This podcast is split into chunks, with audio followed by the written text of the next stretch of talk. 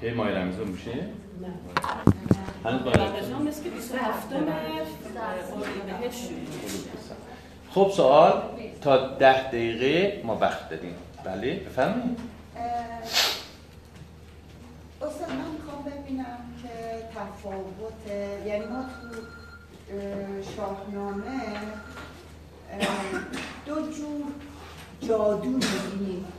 یه سری که مثلا مثل آنچه که فریدون انجام میده اینا در زمره جادوهای خوب هست. و یه سری دیگه جادوهای بد داریم. مثل اون دیوانی که قرار بوده. در جادو هست. من می‌خوام ببینم که در اساطیر مذهبی هم وقتی وارد میشیم چیزی به نام معجزه داریم. درسته؟ تفاوت این معجزه با این مسائل چی میشه؟ تقریبا یکی میشه. می‌دونی منظورم چیه؟ منظور اینه که وقتی که فریدون اگر یادتون باشه قسمت مربوط فریدون رو خوندیم دیگه. اه، به هر حال اونجا میاد میگه که سروش میاد. بله. این به افسون رو به فریدون میآموزد. بله. درسته؟ پس اینجا در واقع این افسون افسون ایزدیه. بله. خب اینو شما می‌تونین مثلا فرض کنین با عصای موسی. مقایسه کنین بله. اونم الهیه معجزه ایزدیه. توجه کنین. اما در بقیه موارد کسانی که میان از همین افسون و جادو خب بر ضد ایزد استفاده می‌کنن اون میشه اهریمنی بله. اون میشه اهریمنی سامری و دیگران دیگران. خب؟ پس جنسش یکیه ببینید نه. نه لزوما جنسش یکی باشه. چرا دیگه؟ ممکنه عادی در غیر عادی بودنش درسته. بله. در غیر عادی بودنش درسته. ولی شما میگین جنس بله در غیر عادی بودنش هر دو غیر عادی. ولی منشأ منشأ اینها متفاوته. بله، یکی در جهت ایزد. یکی در جهت ایزد دین خب ولی یکی دیگه در جهت کارهای اهریمنیه بله. اینی که شما می‌بینید در همه ادیان جادوگری نکوهیده شده. خب؟ و همیشه هم توی این تاریخ ها من خوندم و حتما هم خودتون خوندید. هیچ جادوگری نیست که یک سرانجام نیکی داشته باشه. چرا؟ به خاطر اینکه مخالف طبیعت عمل می‌کنن. اون چیزی که در واقع طبیعت در اختیار انسان قرار داده خب میاد می‌تونه از مواهبش استفاده کنه. ولی بخوای اون ناموس طبیعت قوانین طبیعت رو تو به هم بریزی با اون چیز غیر طبیعی خب طبیعیه که طبیعت هم باید مقابله می‌کنه و تو به سرانجام شومی دچار می‌کنه. اصلا این قاعده وجود داره. کسی که اصلا این قاعده وجود داره.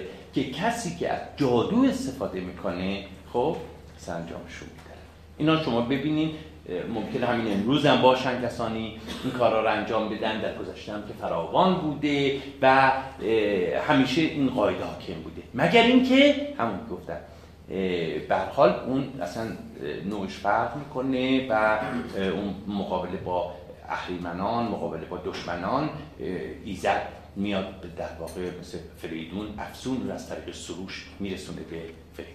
ببخشید می‌تونیم استاد، بگیم؟ من می‌خوام اینکه عرض کردم ماهیتا یکیه. مثلا همین ماهیتش یکی نیست جنسش. حالا با بیان رو واژه خب واقعا بحث نکنیم. چون به جایی نمی‌رسیم. چون به جایی نمی‌رسیم. بله. ببینید مثلا همین عصای حضرت موسی.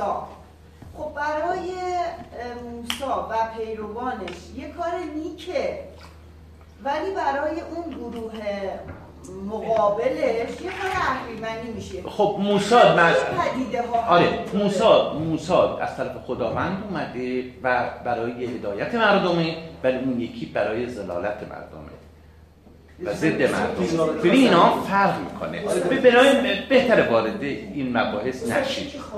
نه تا این حد تا این حد فکر می‌کنم که کافیه. دیگه وارد دیگه مسائل دیگه بشیم در واقع بحث ما هم شاهنامه نیست.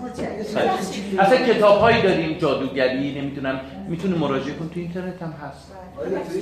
می‌تونیم می‌تونیم بگیم که منشأ این یکی خیره منشأ اون یکی شره همینجوره همین یعنی به جای اینکه گفتیم. بگیم الهی بله بله رو- بله بله اهریمنی ابورایی که گفتن که برای موسا خیره برای قوم مقابل شره. وقتی که موسی اساشو انداخت داره در قرآن که اون سحره فرعون که اومده نفع بدون جادوگری کنن و اینا. موسی رو شکستن ایمان آوردن به موسی.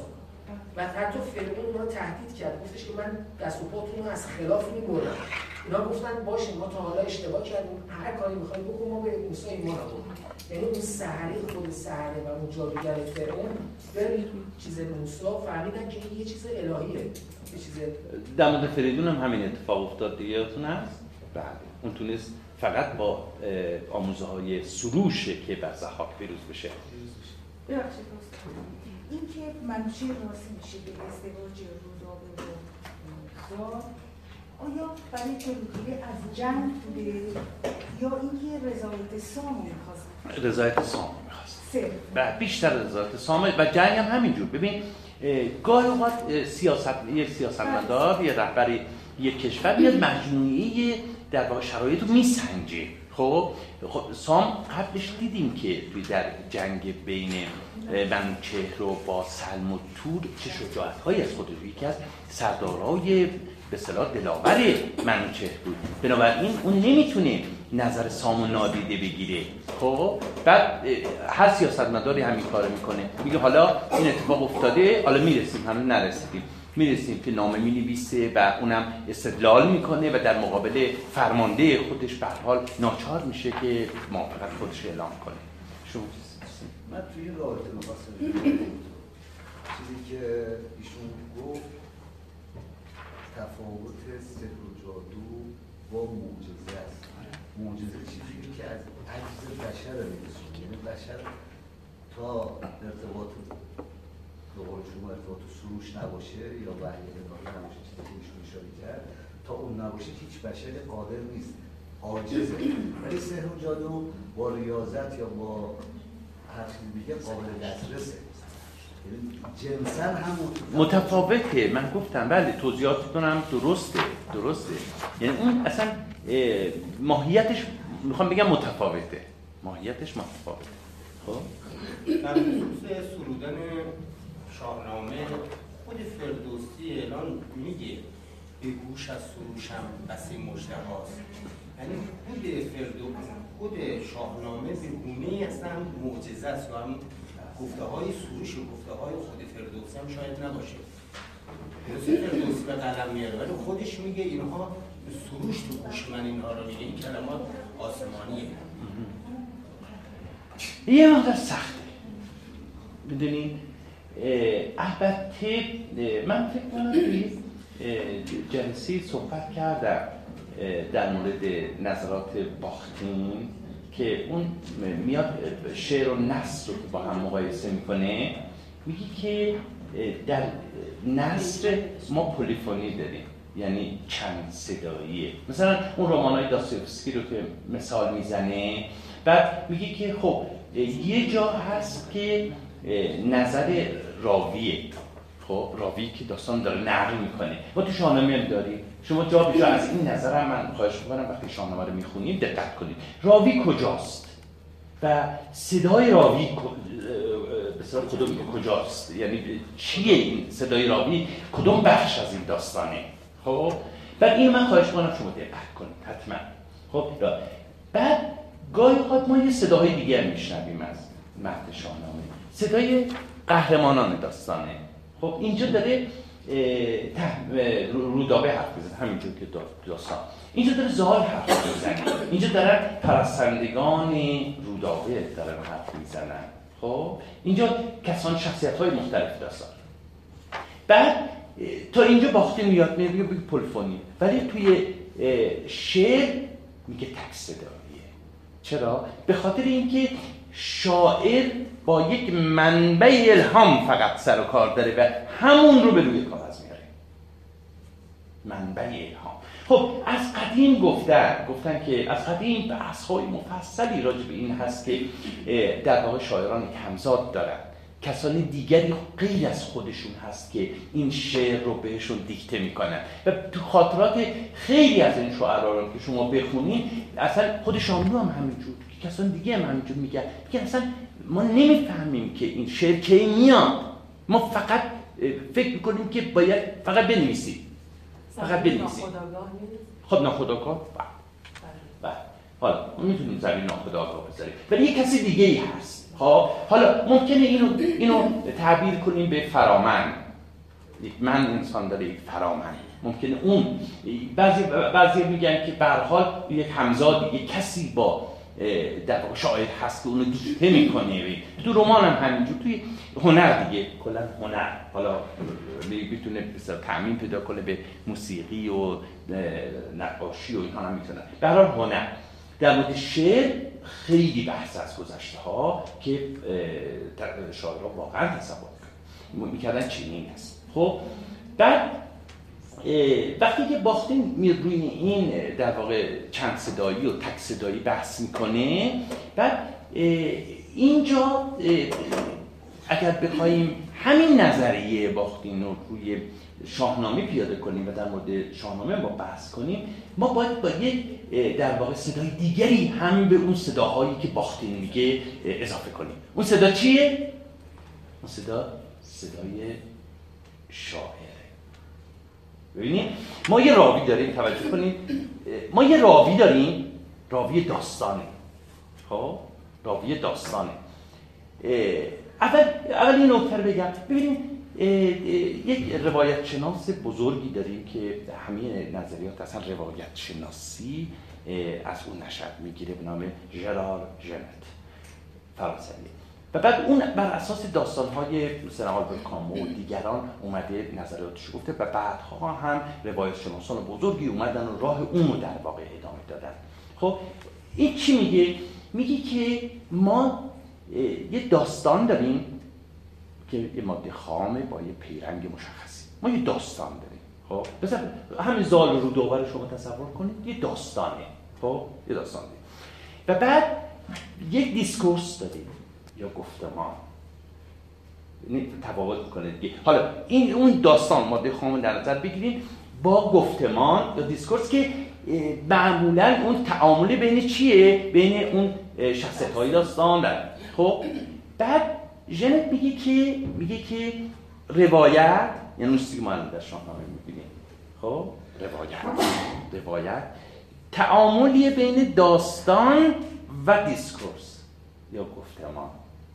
که میشه روایتگری خب بعد یه یه مقدار فکر کنم پیچیده است آره من خیلی واردش نمیشم.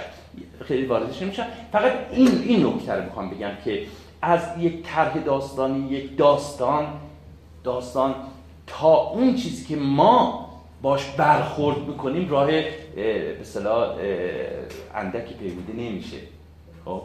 در این وسط تحولاتی رخ میده که نقش به اصطلاح اون پهلوانان شخصیت های داستان و به ویژه راوی به ویژه راوی در اونجا به اصطلاح بارزه که آیا راوی جهت راوی چیه؟ آیا به طرف کدوم پهلوانه؟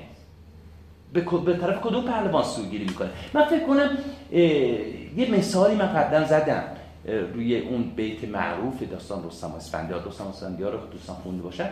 اون بیت معروفی هست که میگه که اسفندیار به رستم میگه ببینیم تا ببینیم تا اسب اسفندیار سوی آخر آید همی بی اگر باره رستم جنگجوی بیان حد بی خداوند.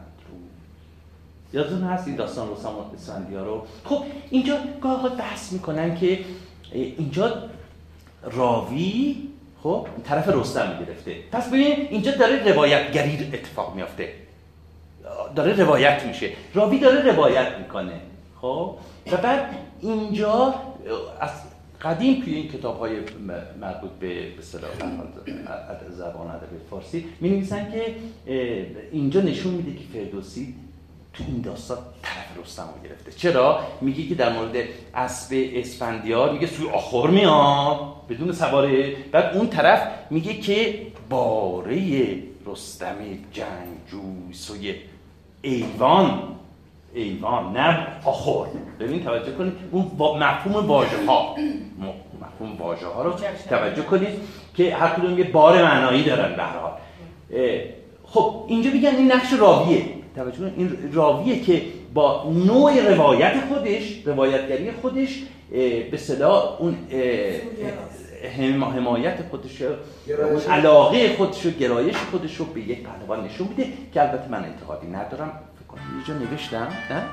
خانم جای ننوشتم هنوز؟ اینو می نویسم آره من اعتقادی ندارم به این. من فکر کنم که در همین جا این, این, این دو بیت از زبان اسفندیار که نقل میشه. و و در سراسر همین داستان رستم اسفندیار ما می‌بینیم که علا رغم این که اسفندیار میاد که دست رستم ببنده ولی به پهلوان پیر نهایت احترام می‌کنه. نهایت احترام در جا به جا توی داستان رستم و در همین جا هم این گفته اسفندیاره و به نوعی داره مرتبه اون هماورد خودش رو بالا می‌بره و خودش رو کوچک در مقابل اون پهلوان. این با صدای اسفندیاره نه صدای راوی. حالا این بحثایی هست که خب می‌تونیم راجبش بحث کنیم ولی کلیت به صلاح ماجرا اینه که اینو این نکته رو نشون بدم که به هر حال نقش راوی توی داستان توی شاهنامه بسیار مهمه. خب حالا اینجا اون چیزی که در واقع توجه نمیشه توی مثل نظری باختینی و نظرات دیگر کسانی که به صورت نقد ادبی خب کتاب های مهمی نوشتن. همینه که فردوسی بر اساس یک مد داره شعرشو میگه. توجه کنید؟ بر اساس یک متنه.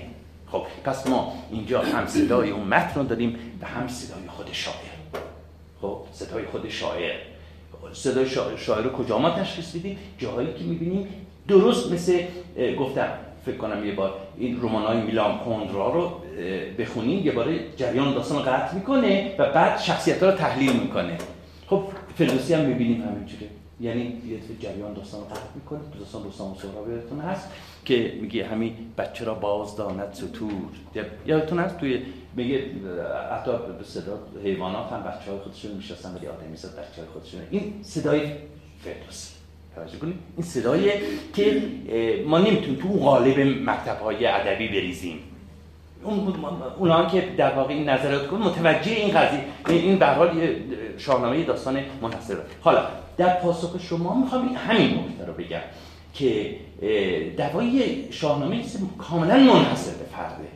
یعنی در این حالی که من با اون نظر شما موافقم که این واقعا در بسیار از موارد من هم احساس می‌کنم که این اشعار اصلا زمینی نیستن و انگار که یک فرامنی یا سروشی در, در واقع برای فردوسی گفته منم اینو اعتقاد, دارم و این که من فکر کنم بارها توی همین کلاس ها صحبت کردم که من اون چیزی که باعث جاودانگی شاهنامه شده زبان شاهنامه است نه صرف محتوای اون. اون زبانی که الان می‌بینیم می‌خونیم و چقدر لذت می‌بریم از اون نوع بیان نوع گفتن. خب؟ و ولی توجه کنیم که اگه یه شاعری بتونه اون منبع منصور خودشو خب با این زبان آهنگین و فاخر و استوار ترکیب کنه. این شاهکار. این شاهکار. خب. سروش عالم غیب هم چه مجده ها داد چیز دارید که داره حافظ. حافظ هم میگه یعنی حرفی که من می‌زنم سروش عالم غیب اکثر شاعران آره حافظ که صریح گفته و دیگران هم گفتن. دیگران حتی شاعران معاصر ما. گفتن خاطراتشون خب اجازه میدیم ما دست شروع کنیم من عذر بخوام ببخشید. خیلی دیر شد. ده دقیقه. خب آخر جلسه. جلال خالقی مطلق. بله اینم دوستانی که می‌خوان واژه‌نامه داره و چل تومن هم هست. قیمت چند مناسبه. به حال بر اساس چاپ دوم سخن دوست دارن نمایشگاه بگیرن. نه برای این اساس نیست. بر اساس چاپ جدید جلد آخری داره نه جلد نه نه. تو یادداشت داره ببینید من یه توضیح بدم راجع به واژه‌نامه. من راجع به واژه‌نامه توضیح بدم. ببینید شاهنامه دکتر خالقی عذر شاهنامه دکتر هشت جلده سه جلد یادداشت‌های شاهنامه که شرح بیتاست و یک جلد دیگه بیتیابه. کشف درست شد؟ بشه دوازده جلد؟ خب پایان سه جلد یادداشت‌ها واژه‌نامه همون جلدها رو داره. یعنی یعنی جلد نو واژه‌نامه واژه‌نامه جلد یک و دوه جلد ده واژه‌نامه جلدای سوم چهارم پنجمه. خب واژه‌نامه چیز واژه‌نامه جلد 11 که یاد داشته باشه میشه چی؟ 6 و 7 تا 8 پس متوجه شدین این داستان اینه. حالا توی این کتاب دکتر خالدی اومده چیکار کرده؟ هر سه تا این واژه‌نامه رو در هم ادغام کرده. و بر ارجاعاتش هم بر اساس چاپ جدید سخنه. روشن شد؟ پس میریم سر درسمون. خب میریم سر درسمون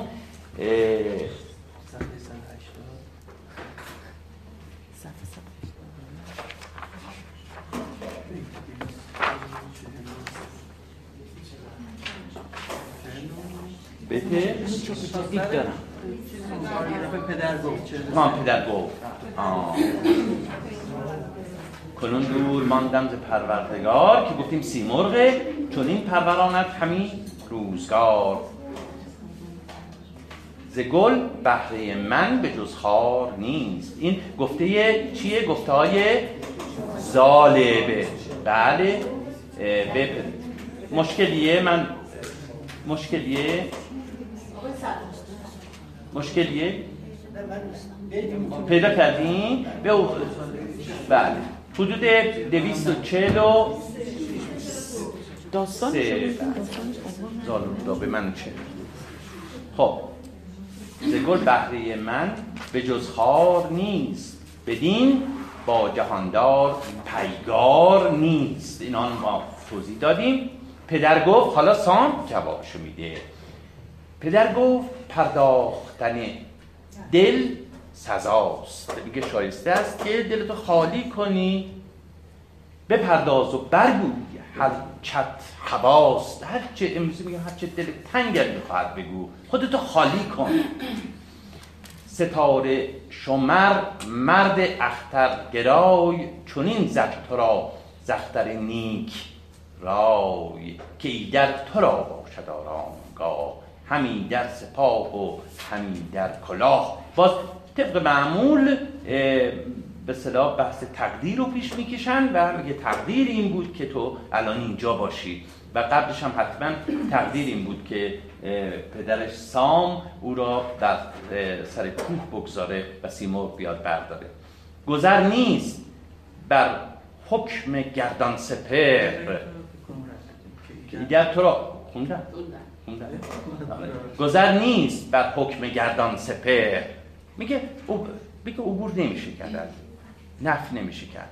نمی تقدیر با تن داد. میگه تقدیر باید تن داد.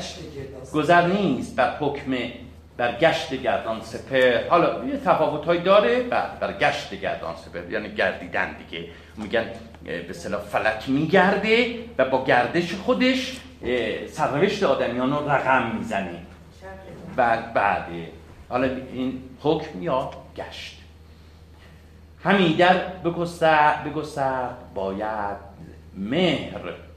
کنون گرد خیش اندر آور گروه سواران و مردان دانش پژو یا پژو. بیاموز و بشنا زهر دانشی بیابی زهر دانشی رامشی. گفتیم یک المانی اصلی رامش در شادی. ز خرد و ز بخشش میاسای هیچ. همه دانش و داد دادن بسیچ. خب؟ میگه همه به دنبال دانش و عدالت گستری باش. بگفت اینو بخواست آوای کوس. هوا قیرگون شد زمین آنوس از گرد سپایان میگه دیگه من توضیح ندم اینا رو می‌دونین دیگه. اینا آنقدر تکرار میشه که آبنوس هم چوبیه که رنگ سیاهه. بله هوا میگه تیره شد و زمین هم تیره شد دیگه. و از گرد انبوه سپاهیانی که حرکت کردن خروشیدن زنگ و هندی درای. درای؟ زنگ یا زنگای بزرگ اینا من توضیح دادم. که نوع هندیش بسیار معروف بوده. زنگم معلومه. برآمد ز دهلیز پرده سرای سلام. برآمد ز دهلیز پرده سرای سپهبد سوی جنگ بنهاد روی. یکی لشکری ساخته جنگجوی. بشد زال با او دو منزل به راه. اگه یادتون باشه منوچر به سام معمولیت داده بود که بره به جنگ گرگساران در مازندران و الان سام داره معمولیت میره و زال داره همراهیش می‌کنه که در واقع با او دو منزل بعدش میگه. می‌خونی؟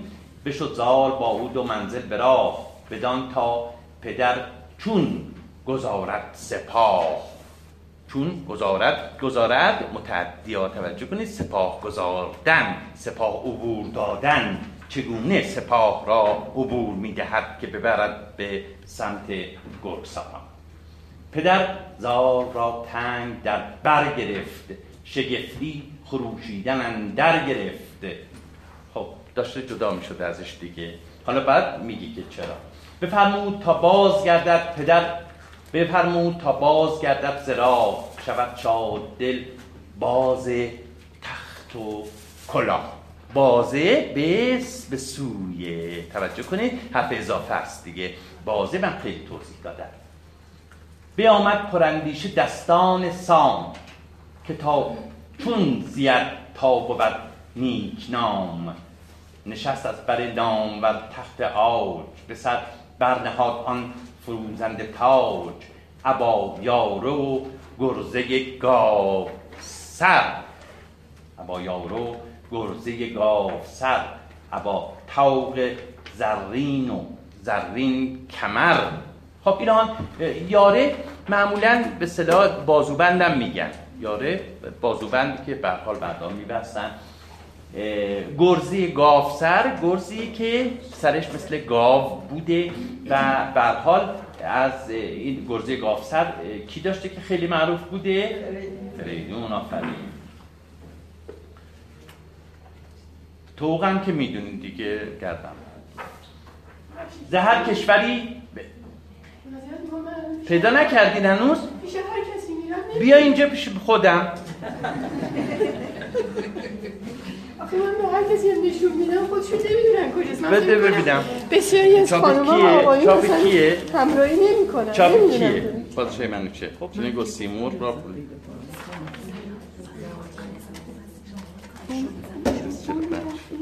پولی دوستی چلو پنج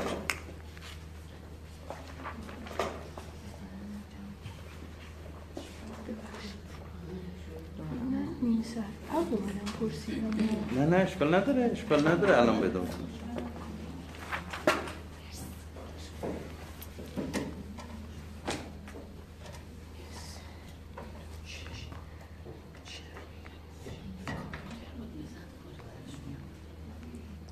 من من پیدا کنم براشون آقای دکتر نه آخه به من بیتیه که الان می‌خونی به من بگی من پیداش می‌کنم. شد زال با او دو منزل براه پیدا کردی؟ پدر زال را تنگ در بر گرفت. خب ما تا اینجا خوندیم. نشست عبایاره الان خوندیم زهر کشور از زهر کشوری نگاه اون بیت چنده؟ اینجا 285 یه چه بیتی فرق می‌کنه. سی تا سی تا سی تا خب زهر کشوری پیدا کردین زهر کشوری موبدی سالخر. خانم, خانم ببخشید پیدا کردین؟ زهر کشوری موبدی موبدی را بخوان. بله پژوهید هر چیز و هر چیز را. ستاره شناسان و دیناوران سواران و گردان و کیناوران. شب و روز بودند با او به هم زدندی همین رای بر بیش و کم. اینا معنیش مشخصه دیگه من دیگه صحبت نکنم دیگه.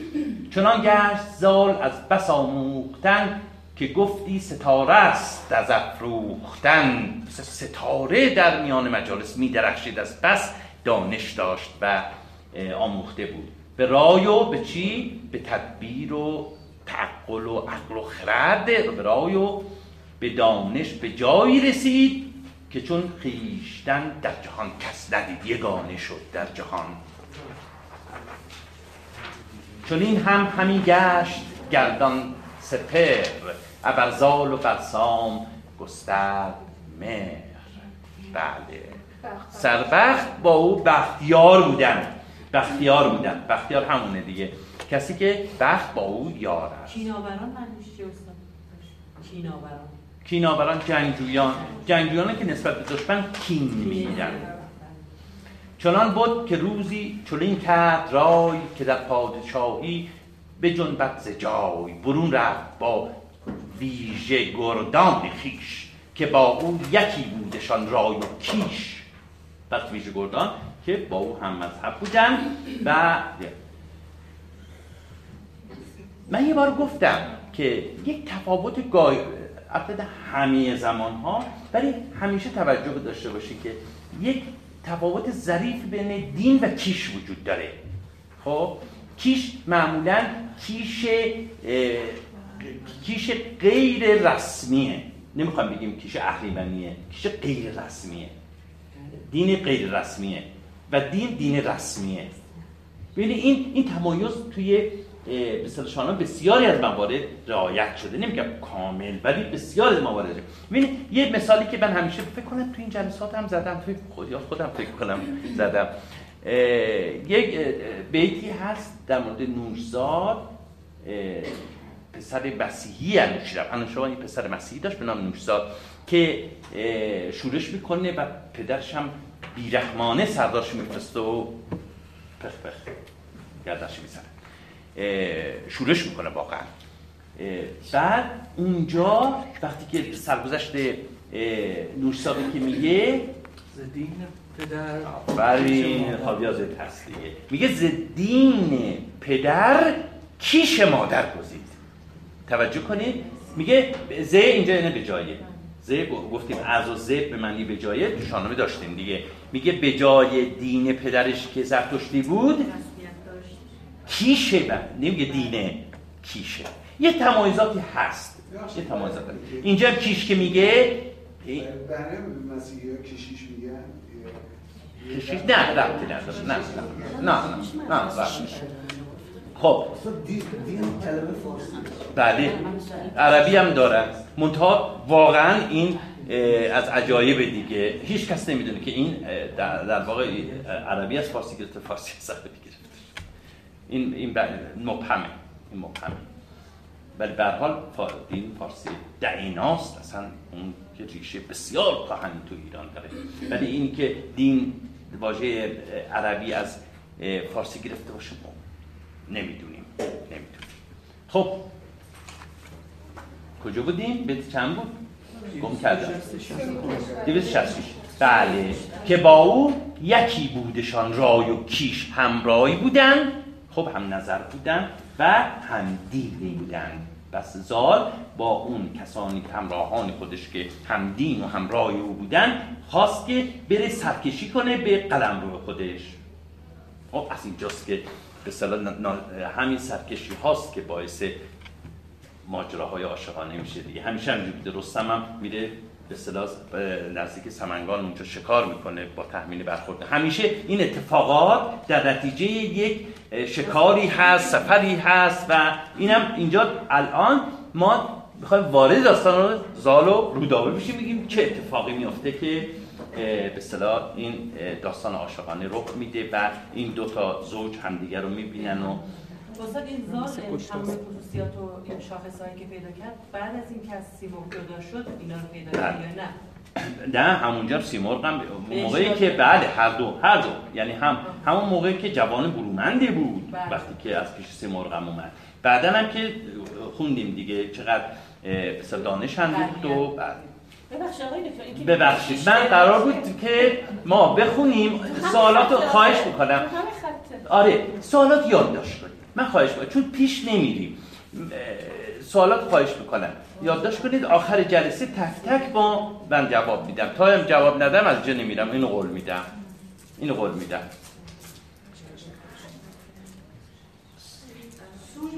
سوی کشور گفتیم سویه بخونیم. یادتون است آهان چون اجای کوتاست سوی کشور هندوان کرد. رای که در کابل و دنبر و مرغ و مای به هر جای کاخی بیاراستی اون اسامی اون شهرها رو من توضیح دادم. برای شرق ایرانه یک کابل و دنبر و مرغ و مای.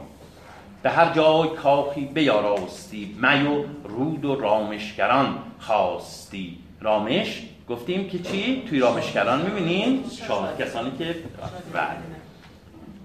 گشاده در گنج و افگنده رنج براین و رسم سرای سپنج ززاول به کابل رسید آن زمان.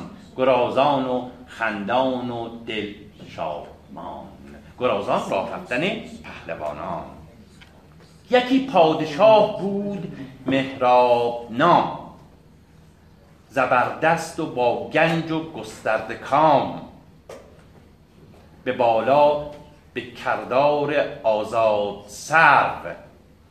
و توصیفات مهراب دقت کنید مثل بلند بالا مثل آزاد مثل سرو آزاد و خوشمنظر و زیبا.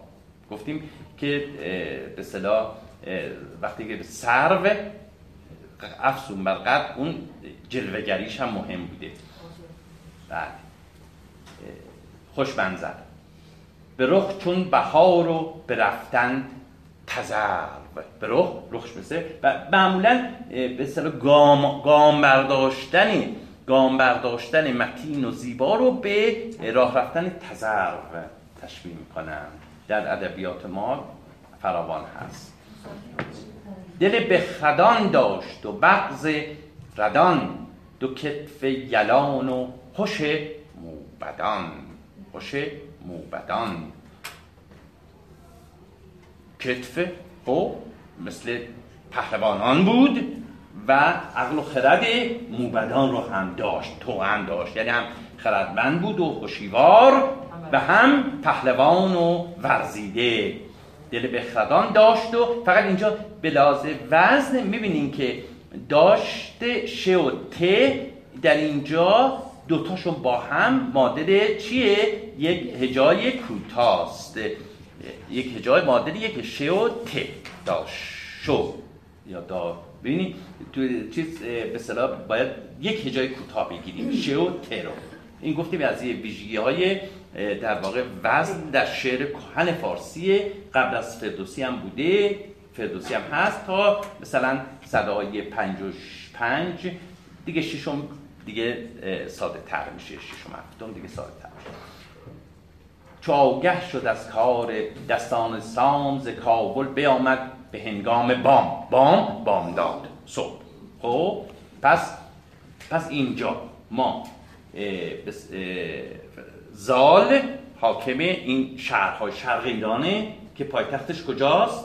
زابلستان. کابل مهراب حاکمه.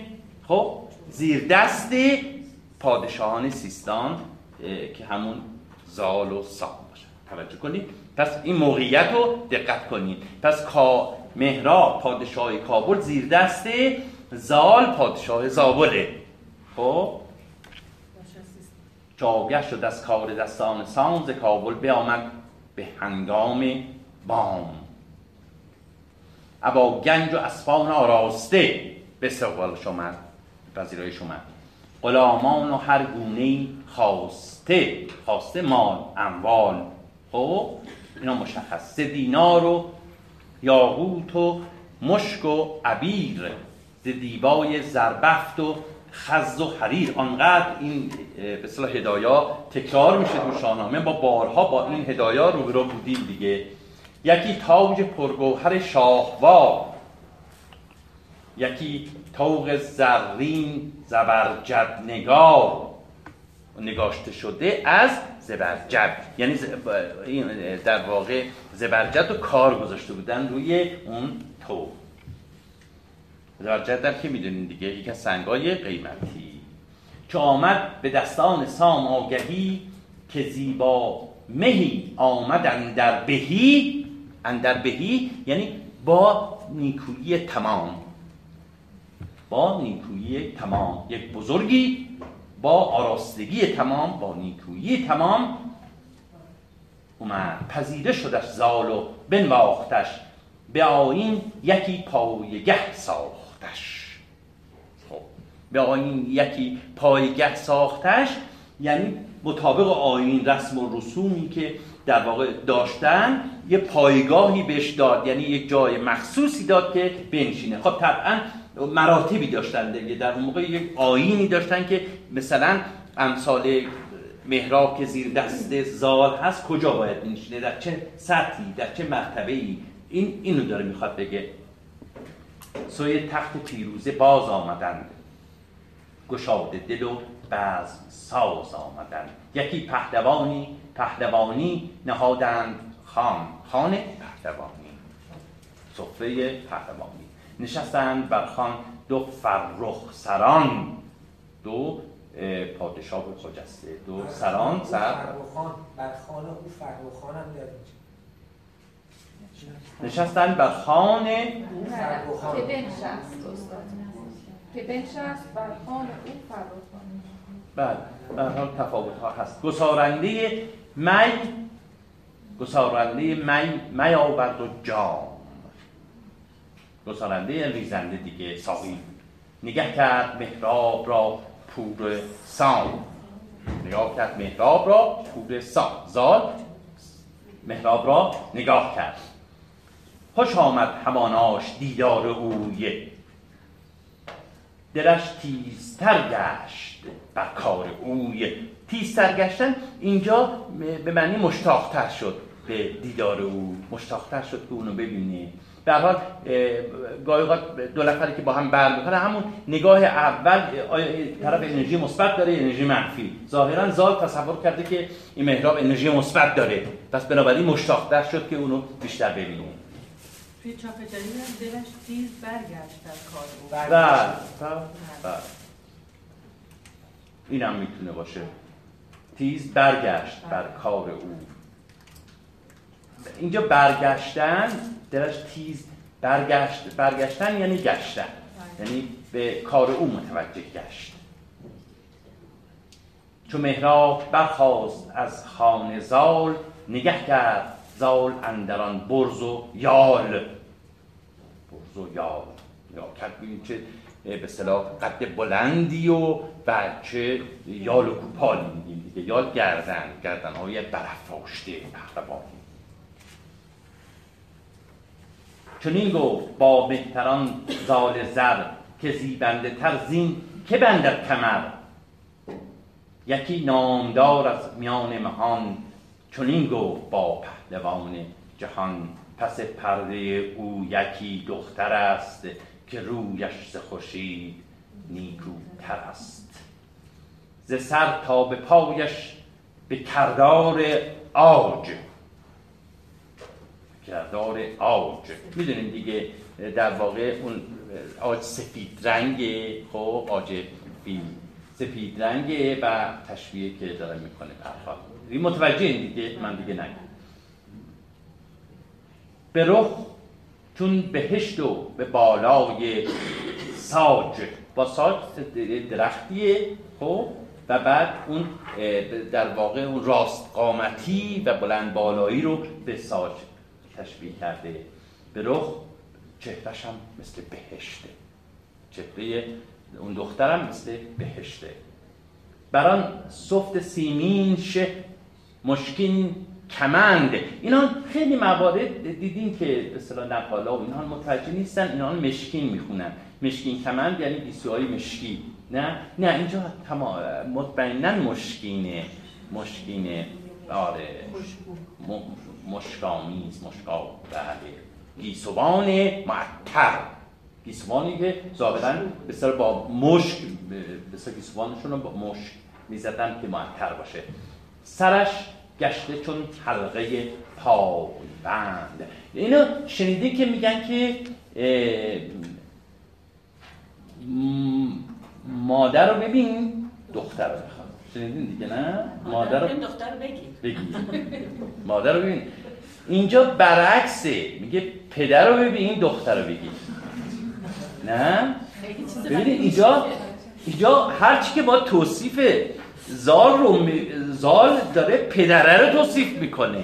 یعنی میگه پدره که با این یال و صبح و چی و چی و چی خب دخترم که اینا دارن تعریف می‌کنن و بعد حالا برو دخترم سیندختم خوب بوده.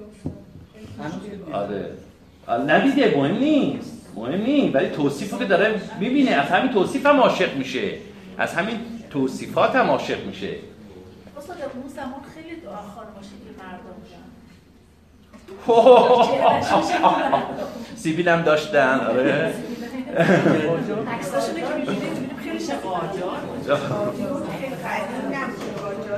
خب. برام سفت سیمینش دوش. سفت دوش. خب. دوش نقره‌ای سیمین. نقره‌ای؟ خب توصیفاتی که از در واقع دختر می‌کنه اون کسی که دیده بوده برای زال و همینه که به صلاح دل زال یک بار از دست میره این توصیفات بوده. همین توصیفات نگاه کنیم بر اساس همین توصیفاتی که پهلوان عاشق میشه. خیلی موارد در حماسه های ما هست. با دیدن یک عکس طرف عاشق میشه. اصلا نمی‌خواد خودش هم ببینه. اسکندر. یا تحمینه تحمینه موجود تحمینه میگه من ندیده بودم تو رو. آره. کتایون هم انگار کتایون هم من خواب می‌بینه خیلی موارد اینجوری بوده توی شاهنامه منیژه هم اینطوری منیژه هم که قبلش طرف نیازی نبوده که حتما مثل امروز دختر و پسر همدیگه رو غیر از که ببینن باید به صدا یک 5 6 سال ازدواج سفیدم بکنن تا ببینن که اصلا به درد هم می‌خورن یا نه. نه اونجا نه. توصیف برادر زن برادر اینجا بگم اینجا مهراب دیده عاشق دخترش شده. مهراب دیده زال عاشق دخترش شده. و البته توصیفاتی که به حال این کرده بر آن صفت سیمینج مشکین کمن بر دوش نقره‌ای در واقع اون دختری که رودابه است. حالا داره وصف می‌کنه اینه که به گیسوان خوشبوی مشکامیز رودابه بر روی دوش نقرهیش سفیدش ریخته. سرش گشته چون حلقه پایبند پایبند یا پایبند؟ اون حلقه هایی بودن که بوده که به صلاح برای اون زندانیان پای زندانیان رو میبستن. خب بعد تقریبا مثل اون موی مویی که برگشته باشه. مویی که حلقه شده باشه. مویی که حلقه شده باشه. امروزه با بیگودی و نان میپیچن دیگه. ولی اون موقع بیگودی نبوده ظاهرا طبیعی بوده. مثل که یه سری موهای طبیعی به اصطلاح حلقوی داشتن ظاهرا. اینجوری که ما می‌خونیم دیگه می‌خونیم. مثل حلقه پایبند مثل حلقه بوده. چی توصیف می‌کنیم ما واقعی ببینید اینجا اونجا که در واقع از این به اصطلاح دستگاه های امروز که نبوده که موها اینجوری قشنگ حلقه کنن که. خب برای اون طبیعی بوده دیگه. شاید هم بوده نمی‌دونم. ولی بوده. من دیدم یه عکس بیگودی انگار بیگودی ماننده. یه چوبی بوده اینا. اشاره شده. دست. ما در همه عکس‌ها بلد بلد بودن. در حال این می‌خواد بگه موش در واقع برگشته بوده و حلقوی شده بوده. حلقوی شده بوده. سرش گشته چون حلقه پایبند که معمولا توی ادبیات ما به چی تشبیه می‌کنن؟ این همین برگشتگی موی معشوق و اغرب. بله اغرب. آره دیگه میگن اغربه نیش می‌زنه دیگه. اون شعر منصوب به بله همین. شعر منصوب به ناصرالدین شاه. اغرب زلف کجت با قمر قرینه. خب تا قمر در اغربه کار ما چنینه. بله اینم شعر منصوب به ناصرالدین شاه. برای اغرب زلف معروفه دیگه. رخانش چو گلنار گل گلنار و لب ناردان. زنان سرخ دیگه نه؟ ز سیمین برش رسته دو ناردان. اون دال دوم یعنی بدان بدان که بر در واقع بر بر او برای سیمین شنقره ایش چی؟ دو نار رسته دو نار رسته. برات تصویر اروتیکیه. ما از این تصویرهای اروتیک داریم بازم در شاهنامه داریم. ولی به حال زیباست. تصاویر تصاویر که در این چنینی فردوسی هم بسیار زیباست خب اینجا فقط یه نکته ببینید رخانش چو گلنار و لب ناردان. ز سیمین برش رسته دو ناردان. این نار دان جناس چیه؟ آفرین جناس مرکب. حالا که گفتی جناس مرکب جناس مرکبی چیه؟ مفروغ. آفرین. جناس مرکب مفروغ خب.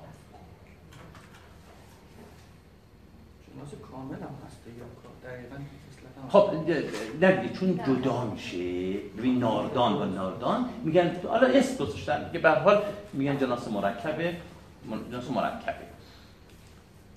دو چشمش به سان دو نرگس به باغ. بله چشم باشم که بیدونیم به نرگس که خواب داره. و خماره تشبیه میشه. موژه تیرگی برده از پر زاغ. یعنی دیگه به هیچ می‌گیره پر زاغ موجش آنقدر تیره است. موجه دو ابرو به سان کمان تراز این چه توصیف های دقیقی می‌کنه این طرفی که اینو دیده. برای بیخ بیجهتر نیست که زال عاشق میشه. دو ابرو به سان کمال کمان تراز تراز شهریه در ترکستان که کماناش معروف بوده دیگه. خب بعد دیگه ابروهاش هم مثل کمان که تشبیه ابرو به کمانم ما داریم دیگه. این تشبیهات کامله دیگه. یعنی هم مشبه و مشبه و ادا تشبیه همه هست دیگه. دو ابرو دو این این الان صدای کیه؟ نه. نه. این صدای کیه؟ نه.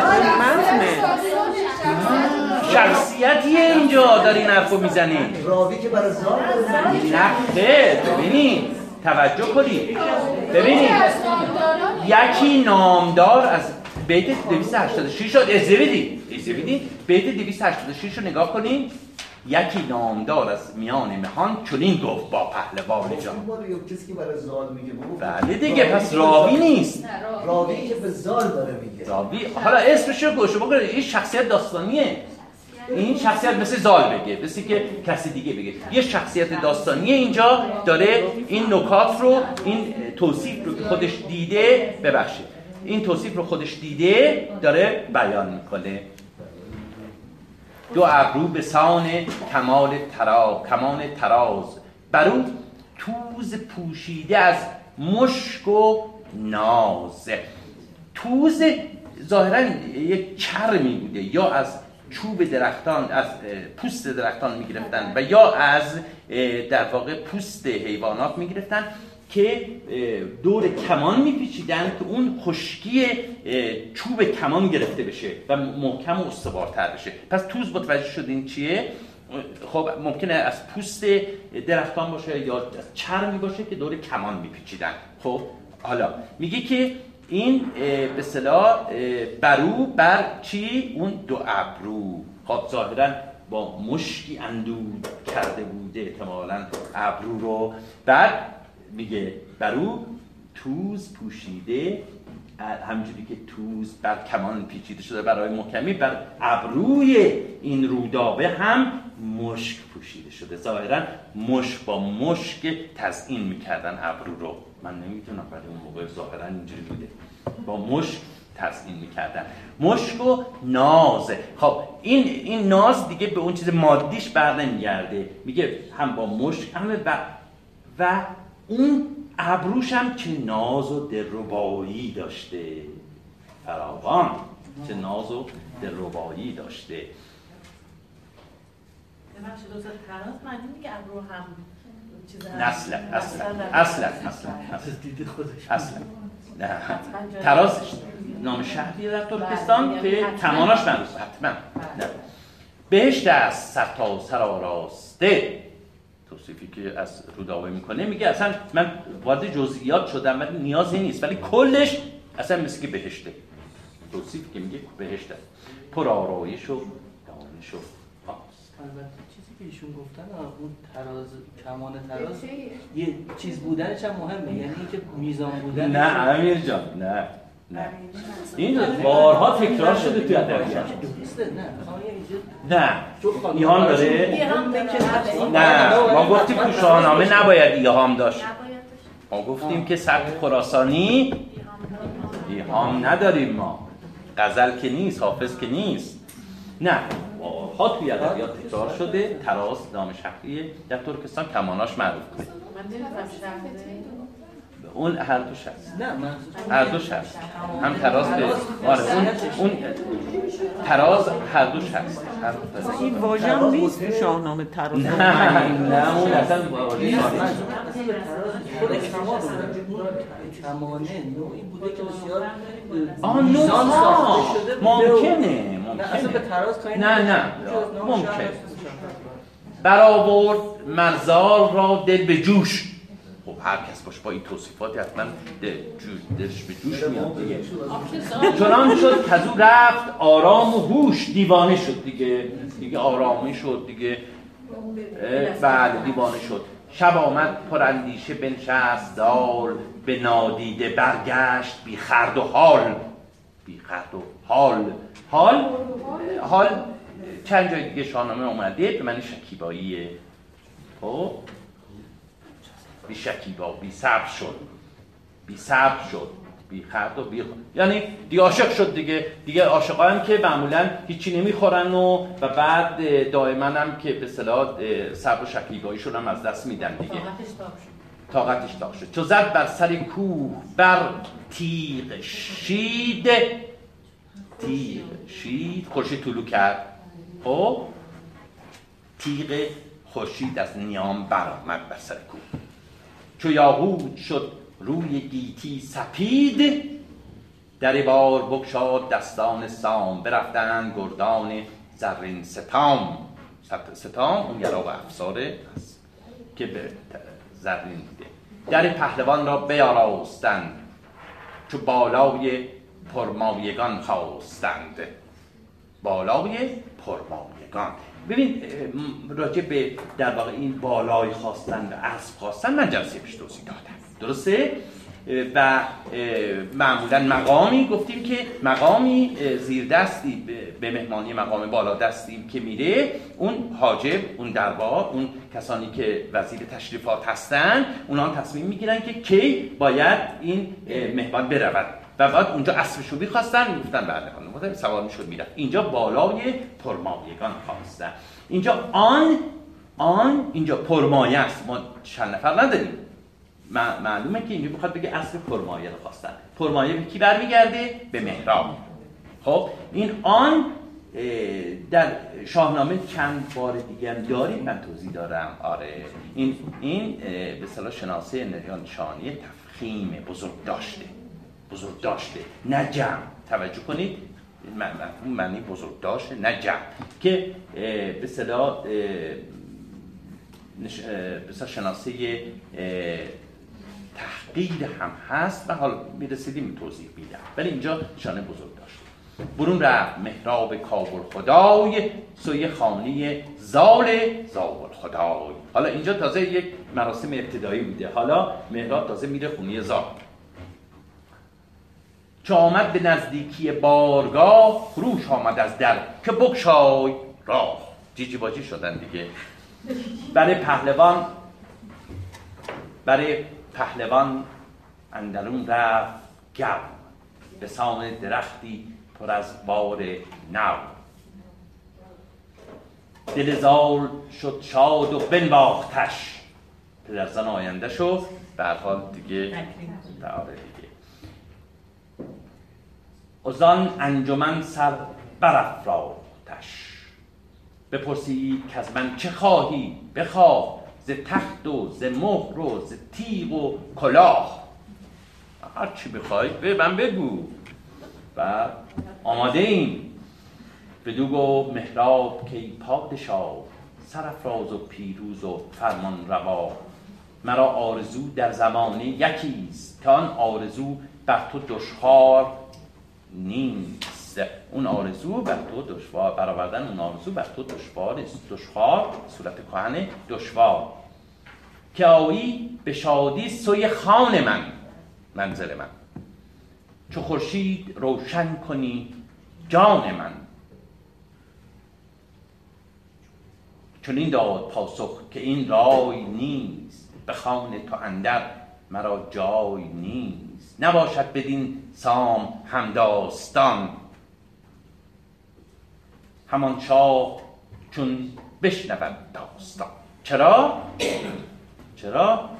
چرا زال با این با این درخواست مهراب مخالفت می‌کنه میگه بیا مهمان من بیا در منزل من چرا؟ خاطر اینکه نه نه خانم اسفازه درست گفتن توجه کنید اینجا اصلا بنیاد این داستان رودابه زال رودابه و این مشکلاتی که برای رسیدن این دوتا در واقع دل دلبر و دل داده به همدیگه هست بس بر سر اینه که مهراب مهراب در واقع پنج نسل قبلش زحاکه خب؟ و طبیعیه که امثال زال که زیر در که نماینده منوچهره منوچهره خب اینو بر نمیتابه و ما می‌دونیم که نیاکان منوچه فریدون چه بلایی به سر زحاک آوردن. پس بنابراین این قوم رو اهریبنی می‌دونستن و وصلت با اینو روان نمیدان نمی‌دانستن خب پس به این تقابل توجه کنید تو این داستان زال رودابه. مهراب از نسل زحاکه. پس توجه کنید که توجه کنید که رستم پهلوان نامدار شاهنامه از سوی مادر از نژاد زحاکه توجه کنید. از سوی از سوی پدر چیه؟ نژاد سام. خب پس ببینیم حالا تازیه تازیه زحاک هم که البته مرحله متأخره که به از نژاد عرب داشته میشه. ما وقتی که به در اوستا داریم اجیده خاکه که هیچ ارتباطی با عرب نداره. اجیده خاکه بعد هاست که در در حماسه ملی ایران زحاک یا اجیده حاکک و در زحاک در میشه که نام عربیه من فکر کنم توی جلسه مفصل راجع به نام این و نام پدرش مرداس صحبت کردم دیگه. دیگه تکرار نمی کنم که عرب انگاشته میشن. زحاک. و در اینجا بس اون تقابل رو تو این داستانی که ما می‌خونیم زال روزا این تقابل بین دو تا نژاد نژاد سام و نژاد مهراب توجه داشته باشید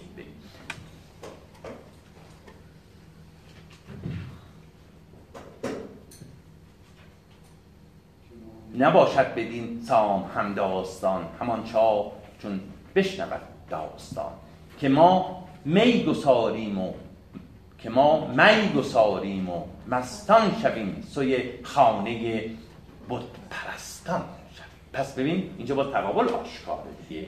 تقابل آشکاره. و یه نکته که توجه داشته باشیم یه نکته رو توجه داشته باشیم که در اینجا در اینجا واقعا این پرسش براتون پیش نیومد که اگر اگر فریدون زحاک رو کشت و اون دشمن اهریمنش رو کشت پس چرا یک شهر رو به او و در واقع پسر و نواده و نوادگانش واگذار کرده؟ چرا؟ از دختران جمشید شاید بوده بخشیده یعنی بیشتر به اون طرف تمایل بوده. چون اینا خواهرای آره متوجه خواهرای آره. چیز بودن زن زن زحاک شدن دیگه. خواهرای ما دست کم نشانه ای نداریم. دست کم توی حماسه ما نشانه ای نداریم که چنین بوده. ولی به هر حال اینا میگن از نسل زحاک می‌خوام بگم که به صلاح شاید اون تقابل زدیتی که با در شاهنامه ببینیم بین فریدون و زحاک در به روایت دیگری از شاهنامه روایت دیگری از این حماسه از این داستان شاید به این شدت نبوده. یعنی دست کم اینه که در روایتی می‌تونیم اینجور تصور کنیم که یک مصالحه هم اتفاق افتاده. یعنی اون در فرض کنیم که در زحاک بند شده بسارت گرفته شده در دماوند ولی فریدون حاضر شده بخشی از کشور رو به در واقع جانشینان زحاک یا نوادگانش یا بچه‌هاش بده.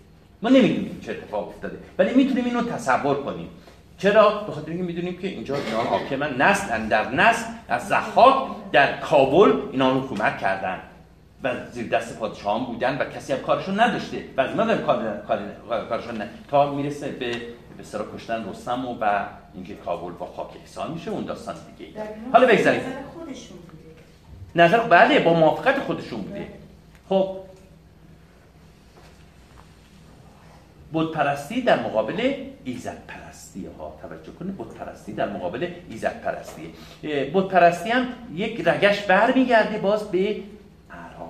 که می‌دونیم که عرب در واقع جاهلی بود پرستی دیگه. یعنی ما این بود پرستی هم می‌تونیم به اون در واقع اون نژاد عرب انگاشتن. انگاشته شدن چی؟ بگه بدونیم زحاک بدونیم و نوادگانش.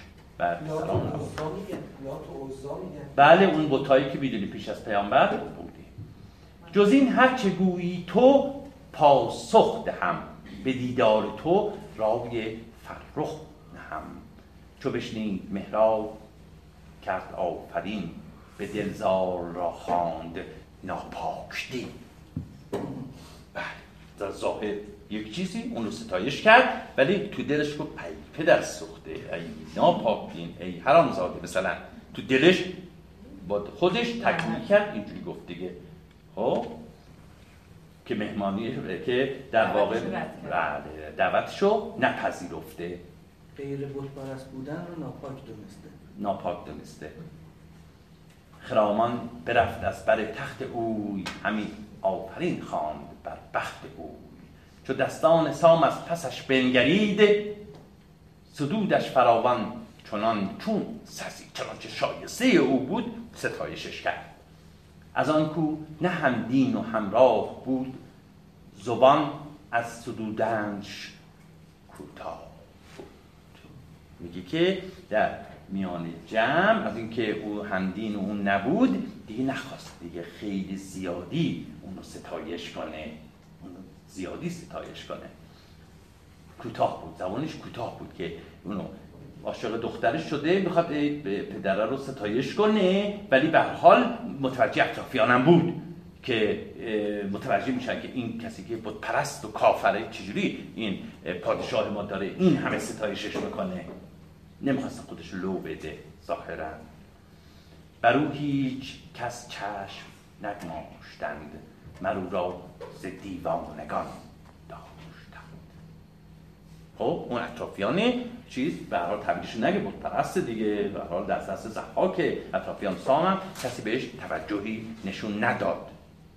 کسی بهش توجهی نشون نداد. چو روشندل پهلوان را چو روشن دل پهلوان را به دوی چنان گرم دیدند و با گفتگوی مرا را ستودند یک یک مهان. همان کس پس پرده بودش. خب ما اینجا بین این دو تا مصرا دو تا بیت بیت 315 و 316 خب وقتی که ما اینو می‌خونیم بر او هیچ چشم نگماشتن تبش نگرفتن خب تبش ولی کردیم. بر اون دیوانگان خواندن حالا بلافاصله بعدش که بخواید بیت بعدی رو شروع کنیم باید یک ولی بذاریم یک اما بذاریم یک ولی بذاریم. اما توجه کنیم اما حالا چی شد؟ اما وقتی که وقتی که دل پهلوان رو یعنی زال رو مایل به مهراب دیدند که اونها گرم گفتگو هستند پس اون اطرافیان زال هم به خاطر خوش آمدگویی به زال به خاطر اینکه دل زال رو به دست بیارن حالا یه جورایی تحویل گرفتن مهرابو متوجه شدین؟ روشنه؟ مرو را یعنی مهراب را.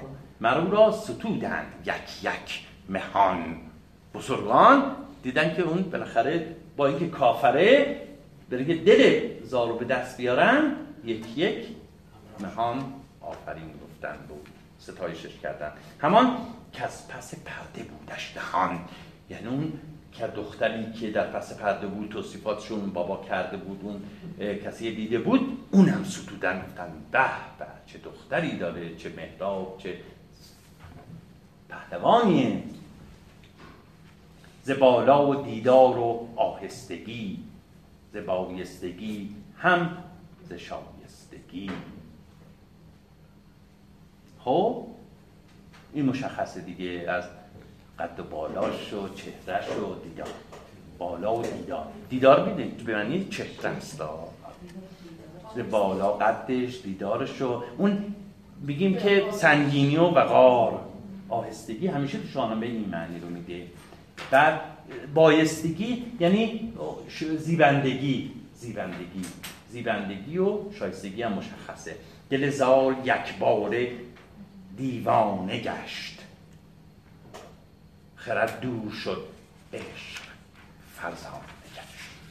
خب به مشخص معنیش درسته؟ به حدی مشخصه. میگه که دیوانه شد از عشق.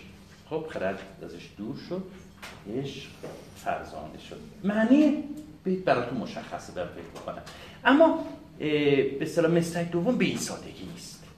به این سادگی. واقعا فردوسی وقتی که میگی که خرد دور شد عشق فرزانه گشت فرزانه گشت یعنی چی؟ ما اون حکمان اون داره یه دستور میده. یعنی عشق بالاتر از خرده عشق چی؟ نه عشق عاقل خیلی خوب گفتی. عشق عاقل شد عشق داره دیگه فرمان میده از این ببر همین. ببین عشق فرمان میده. خب ببین ما فرزانه داریم. فرزانه دو تا معنی اصلی داره. یکی به معنی حکیم دانشمند به معنی در شاهنامه هم به معنی وزیر هست. به معنی وزیر هست. رایزن هست. خب ما می‌تونیم استاد خالقی هم همین معنی کرده. که به صلاح خرد وقتی دور شده رایزنش کی شده؟ کسی که بهش مشورت دیده و کسی که به صلاح وزیرش رو دستور ازش می‌گیره کی شده؟ عشق. خب؟ عشق. این خب معنیش هم می‌خوره. خب؟ به معنی بد. چیز بد. آقای مهران افشاری توی شماره 35 گزارشی میلاد یه داشت داره که وقتی اون فیروز شاهنامه رو تصمیم کرده یا دارابنامه بیغمی. دارابنامه بیغمی بعد نهمه. بعد اونجا دیده چند بار فرزانه صفت مبارزه. مثل مبارزه یگانه مبارزه فرزانه یا سوار فرزانه سوار گزین. بعد اونجا نتیجه گرفته که این تو این بیت هم باید به معنی به صلاح دلیر باشه توانمند باشه چیره باشه. میگه که خرد دور شد عشق چیره شد. چیره شد. خب این نظر من گفتم که خب به ذهنم بسپارید به حال این نظراتیه که من تصور می‌کنم همون معنی که شما گفتید هست در اون چیزی که من می‌خوام بگم. ما فرزانه رو به معنی به صلاح دانا و همون معنی رایزن و مشاور به خاطر می‌تونیم بگیریم. این معنی در خود فرزانه هم هست. خب؟ ما یعنی روی دیگر می‌خوام اینجوری بگم روی دیگر خرده. یعنی می‌خواد بگه یک خردی دور شده و یک خرد دیگه ای به جاش آمده اون خرد دیگه چی کیه؟ عشق من اینجوری می‌فهمم بهتر این درسته استاد. یعنی اون عشق بر اساس عقل نه عشقی که هوا و هوس و بر باد هوا. ببین می‌دونی مثلا چیه آره اوست که در واقع جای اون خرد قبلی رو گرفته. یعنی این مخالف در واقع معانی که گفتم هم نیستم. ولی ولی مخالف این معنی هستم که چیره گشتن خب ما توی واژه فرزانه نداریم. و اون شواهدم نشون نمیده. یعنی ما بگیم مبارز یا مبارزه فرزانه دلیل نداره. حتما تو ذهن سراینده یا نویسنده بوده که به صلاح مبارزه دلیر. خب مبارزه دانا هم داریم ما. ممکنه به دانایی سدوده باشه اونو خب؟ بهرحال بهرحال این معنیش اینه. یعنی که عشق فرزان عشق جای خردمندی رو گرفت. عشق جای خردمندی رو گرفت. حالا اون پس راهنما خصوصا من معنی راهنما رو تاکید می‌کنم. تا حالا خرد راهنمای او بود حالا دیوانه شد و کی راهنما شد؟ من اینو می‌فهمم. از راهنما در خود فرزانه هم هست دیگه. مثلا به معنی بسیار وزیر و رایزن و اینها خب. نه نه نه. اصلا. میگه یه چیز رفته. خب حالا اون خرد در واقع شده عشق. خرد به عشق تبدیل شده. می‌تونه همون معنای یگانه رو بگیری؟ وقتی که عشق می‌رود یه دونه چیز بیشتر داریم به این زم این شد آن چیزی که مانده است عشق است. چون عقل رفت خب عشق فرزانه شد یعنی چی؟ یعنی فقط عشق فرزانه شد تک شد. یگانه شد. یگانه ما نداریم. نه نه. ببین ببین شما وقتی معنی می‌کنیم باید بر اساس معانی شناخته شده فرزانه معنی کنی یا اینکه شما اگر می‌خوای میگی یگانه باید تو شما شاهدی از متون بیاری که اینجا طبق این شاهد مثلا جای دیگه شاهنامه متون دیگه فرزانه به معنی یگانه ببین شما نمی‌تونید از خودتون نمی‌تونید معنی بدین برای فرزانه. باید بر اساس یک معنی شناخته شده یه واژه در متون و فرهنگ ها ما بتونیم معنی بدیم و تفسیر کنیم شعر رو ببخشید من خواهش خب بریم. بریم بریم. سپهدار تازی سر راستان بر این بند بر این بر بگوید یکی داستان. تا زنده ام چرم جفت من است. خم چرخ گردان نهفت من است. خب این ما می‌دونیم که عرب ها به سوارکاری معروفن. خب؟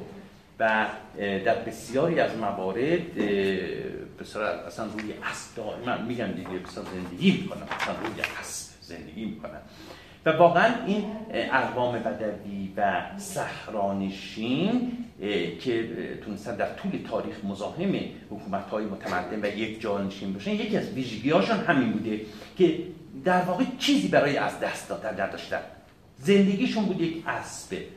یک اسب که حتی میگن مغولان اصلا توی تاریخ مغولان بخونید مغولان بر روی اسب زندگی می‌کردن و همونجا هم خوراک میخوردن. یعنی شیر اسب که میگن بسیار قوی می‌تونسته همه پروتئینا و چیزای بدنشون تامین کنه. شما در نظر بگیرید که کسی که در هیچ چی نداره غیر از یک اسب که می‌تونه با اون تغذیه کنه با اون سوار سوارکاری کنه و خب طبیعیه که حکومت های متمدنی مثل ایران و جاهای دیگه رو می‌تونه فهم کنه. چیزی برای از دست دائما اصلا روی اسب زندگی می‌کردن. خب عرب هم همینجور افغانی ها میگن همینجور افغانی ها به هر حال در اقوام اقوام بدوی دیگه اقوام صحراگر. که می‌بینیم که بارها و بارها تونستن کشورهای متمدن مثل ایران رو فتح کنن. مثل عرب همین همین در واقع حمله عرب به ایران. همین مسئله. عرب چیزی برای از دست دادن نداشتن. خب ولی خب ایرانیان با اون سپاه در واقع منظمی که داشتن هیچ حریف در واقع این اقوام نشدن. یا مغولان وقتی اومدن یا موارد دیگه ما توی تاریخ توی کشورهای دیگه هم داریم. خب؟ جایگاه من. خم چرخ گردان حفت من است آرامگاه منه خب، حالا اینجا چی می‌خواد بگه؟ واقعا میگه که تا زنده خب چرمه رو گفتیم. اسب سفید و مطلق اسب. خب مطلق اسب. یعنی بیشتر معنی مطلق اسب هم میده. خب میگه که تا زنده هم چرمه جفت من است. جفت بودنم من در واقع همیشه ما با همین. همیشه ما با همین. همیشه با اسبی. همراه اسبی. همه چرخ گردان نهفته من است. حالا خم چرخ گردان شاید اولین اشارش باشه به اون خمی که روی زین هست. زین اسب یعنی بازم می‌خواد بگی که من بر روی زین اسب هستم. خب؟ اما نکته که در اینجا هست شاید یک اشاره ای باشه که در اینجا می‌خواد بگه که من حاکم بر سرنوشتم. خم چرخه گردان افت است. یعنی من می‌تونم بر خم سپهر یا چرخ گردان بازیدم و در اونجا در زیر پای من باشه. خم چرخ گردان نقطه من در زیر پای من باشه. در زیر سیطره من باشه. حالا اینجا یه مقدار خب عجیبه. یعنی ما تا حالا توی درسامون همیشه گفتیم انسان محکوم سرنوشته. یعنی سرنوشتی که حکم می‌کنه. ولی اینجا چگونه می‌تونه که یک کسی بیاد بگه که من حاکم بر سرنوشتم؟ خب ما در نمونه شو در شاهنامه داریم. نمونه این که در واقع کسی می‌تونه در سرنوشت مسلط بشه و دست ببره و سرنوشت رو مطابق خاص خودش تغییر بده ما در شاهنامه داریم. در مورد محبود اون داستان زربان و محبود توی داستان توفاتش انوشیروانی و اونجا داستان جالبیه به حال یکی از بزرگان نزدیک انوشیروان. میگه که فردوسی در مورد او میگه که یا راوی که او را بزرگی به جایی رسید که پای زمانه بخواهد کشید. ببینید اینجا دیگه کسی نیست که محکور سرنوشت باشه. پای زمانه رو می‌کشه. یعنی چی؟ یعنی همین خم چرخ گردان نهفت من است. خم چرخ گردان نهفت من. بعد در مورد خسرو انوشیروان هم میگه. در همون پادشاهی میگه مثلا ما هر پس هر دو مورد داریم. یعنی گایقات هست که یکی حاکم بر سرنوشته گایقات هست که در حال مخور سرنوشت. هر دو موردش در شانه ولی بیشتر این که اسیر سرنوشتن این مضمون تکرار شونده است در شاهنامه. ولی این نمونه ها هم داریم. می‌خوام بر اساس این نمونه ها اینجا بگم ممکنه در ذهن شاعر چنین هم باشه وقتی میگه خم چرخ گردان نهفت من است ممکن این مضمون هم باشه. توی چرخ بر هم بله این هم بله بله حافظ میگه. توی بخش باز همین پادشاه انوشیروانم در اونجا یه بخشی داره توقیات من یه بار صحبت کردم یا دستی نگه پهلوی. اونجا کسی ازش می‌پرسه یکی آن که گفتی زمانه منم. به انوشیروان دیگه بد و نیک او را بهانه منم. چون این دا پاسخ که آری رواست که تاج زمانه سر پادشاست. ببینید ولی عکسش هم هست. درست همینجا باز عکسش هم هست. میگه که چه آید بد و نیک رای سپر چه شاه و چه موبت. یعنی باز تسلیم سرش یعنی ما هیچ در واقع گزیری از و گریزی از در واقع سرنوشت نداریم. از سرنوشت نداریم. بله من فکر می‌کنم به اندازه کافی گفتم البته این که به صلاح همین گفتم خانم چرخ بر هم زنم ار غیر مرادم گرد توی شعرهای حافظم هست دیگه. دیگه هست میگه مبین حقیق گدایان عشق را که اون شهان بیچمن و خسروان بیکله بله. مبین حقیق گدایان عشق را که اون شهان بیچمن و خسروان بیکله بله. خب ادامه بدیم. خم چرخ گردان گفته من است عروس هم نباید. که رعنا شوم. به نزد خردمند کامنا شوم. تو چاپ جدیدم همینه؟ خب. عروس یعنی چی؟ عروس هم نباید که رعنا شوم. با همین با, با همین که من خوندم عروس هم نباید که رعنا شوم. میگه که به صلاح من نباید به دنبال برگزیدن دلبری باشم عروس باشم. مرا عروس به کار ناید. چرا؟ به خاطر اینکه مغرور می شوم خودپسند می شوم رعنا یعنی مغرور خودپسند. و خود پسند خفیف دیگه بله درون؟ مغرور و خود نه. نه نه نه. یعنی نه نه نه. عروس هم نباید که برای اینکه که یعنی اون برای اینکه عروس هم نباید. مرا دلداری شایسته نیست. چرا؟ چون که رعنا شود خود پسند می شود به نزد خردمند کامنا شود ابله. خردمند مرا ابله. می شمارد از اندیشگان زال شد خسته دل. اندیشگان فکر و راحتی و نگرانی و بر آن کار بنهاد پیوسته دل. مدام در مورد همین عشقش صحبت می‌کرد با خودش. همی بود پیچان دل از گفتگوی. همی بود پیچان دل از گفتگوی. مگر تیره گردد شزین؟ آبروی ترسید که آبرو اعتبارش برباد بره دیگه. بله که با یک به اصطلاح طایفه اهریمنی و زحاکی عاشق دختر دختره که به از نجات زحاک شده و ترسید که اون اعتبار و آبروش از دست بده مگر تیره گرددش؟ یعنی آبروش از دست بره. همی بود پیچان دل از گفتگوی ببین اینجا یه مقدار ابهام داره نه؟ گفتگو یعنی چی؟ درونی. خب اینو معنی آره استاد خالقی میگه که این گفتگو یعنی بدگویی مردم.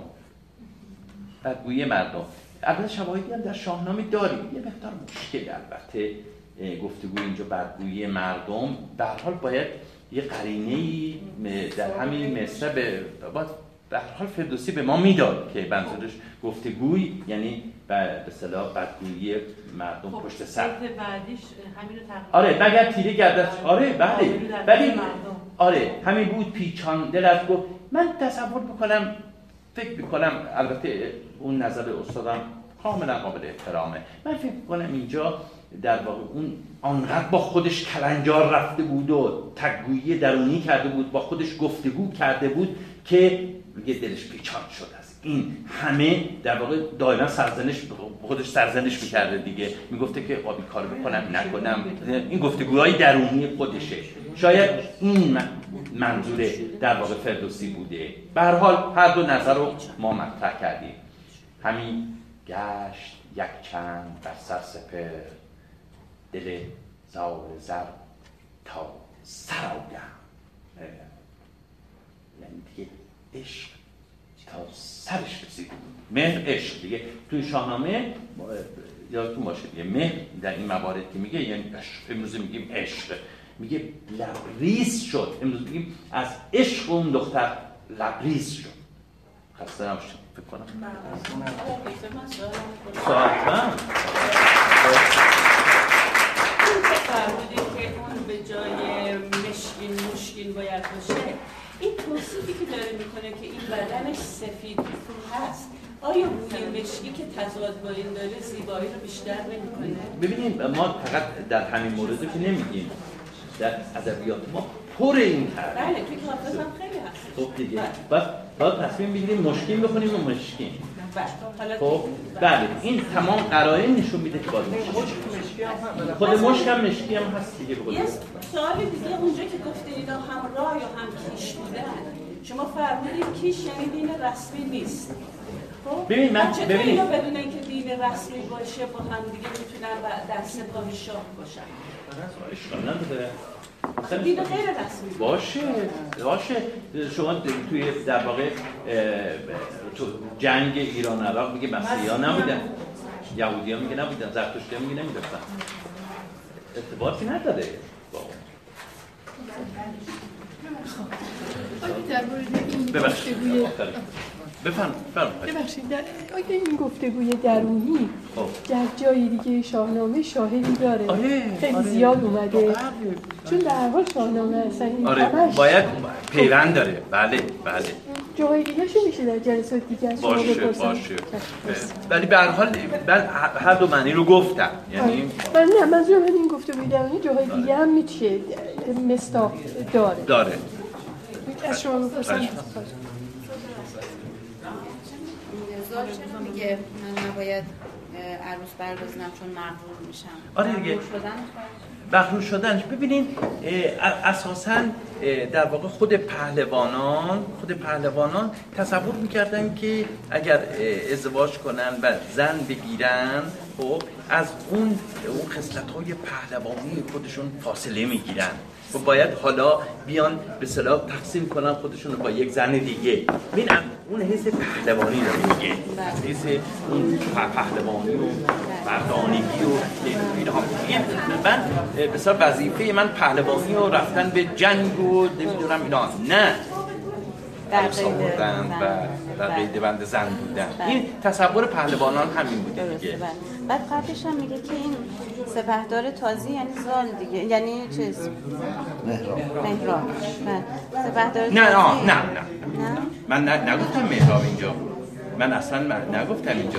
سپه بله سپهدار تازی داره میگه که یه نفر تازی که سپهدار بوده من این موارد رو یادتون باشه توی شارم فراوان ما داریم که یه ضرب مثل رو میاد از یک شخصیتی که ممکن مبهم باشه. موبر یه موبر اینجوری گفت دهقان اینجوری گفت. مبهمه که کیه؟ مهم نیست. یه زیدی. خب اینجا بگه سپهدار تاسی اصلا ما نمی‌دونیم واقعا که این به محراب برگرده. اصلا بر نمیگرده. اینجا به یه ضرب مثل رو میگه ضرب مثل اینه که زنده ام چرمه چه ارتباطی با این داستان رو متوجه نمیشه همین دیگه. همین. ببین اون تجربه های درونی که من گفتم خدمتتون این بوده از یه طرف عاشق شده از یه طرف دیگه فکر می‌کنه که این به صلاح پهلوانیه که فقط پشت زین اسب باید بره و بجنگه. پس زن نمی‌خواد مثلا به این تضادی که این گفتگوی که میگم گفتم اینه که با خودش یه گفتگو می‌کنه. میگه که به زال چه کاری تو می‌کنی باید دلاوری باید بری به جنگ نمی‌دونم روی اسب زندگی کنی نمی‌دونم فلان باشی. بعد تو بخوای بدی عاشق بشی اونم زن از یک نسل اجتهاد نسل زفات فقط پایبند بشی به زن. این به صدا گفتگوها خودش پلنجار رفتن.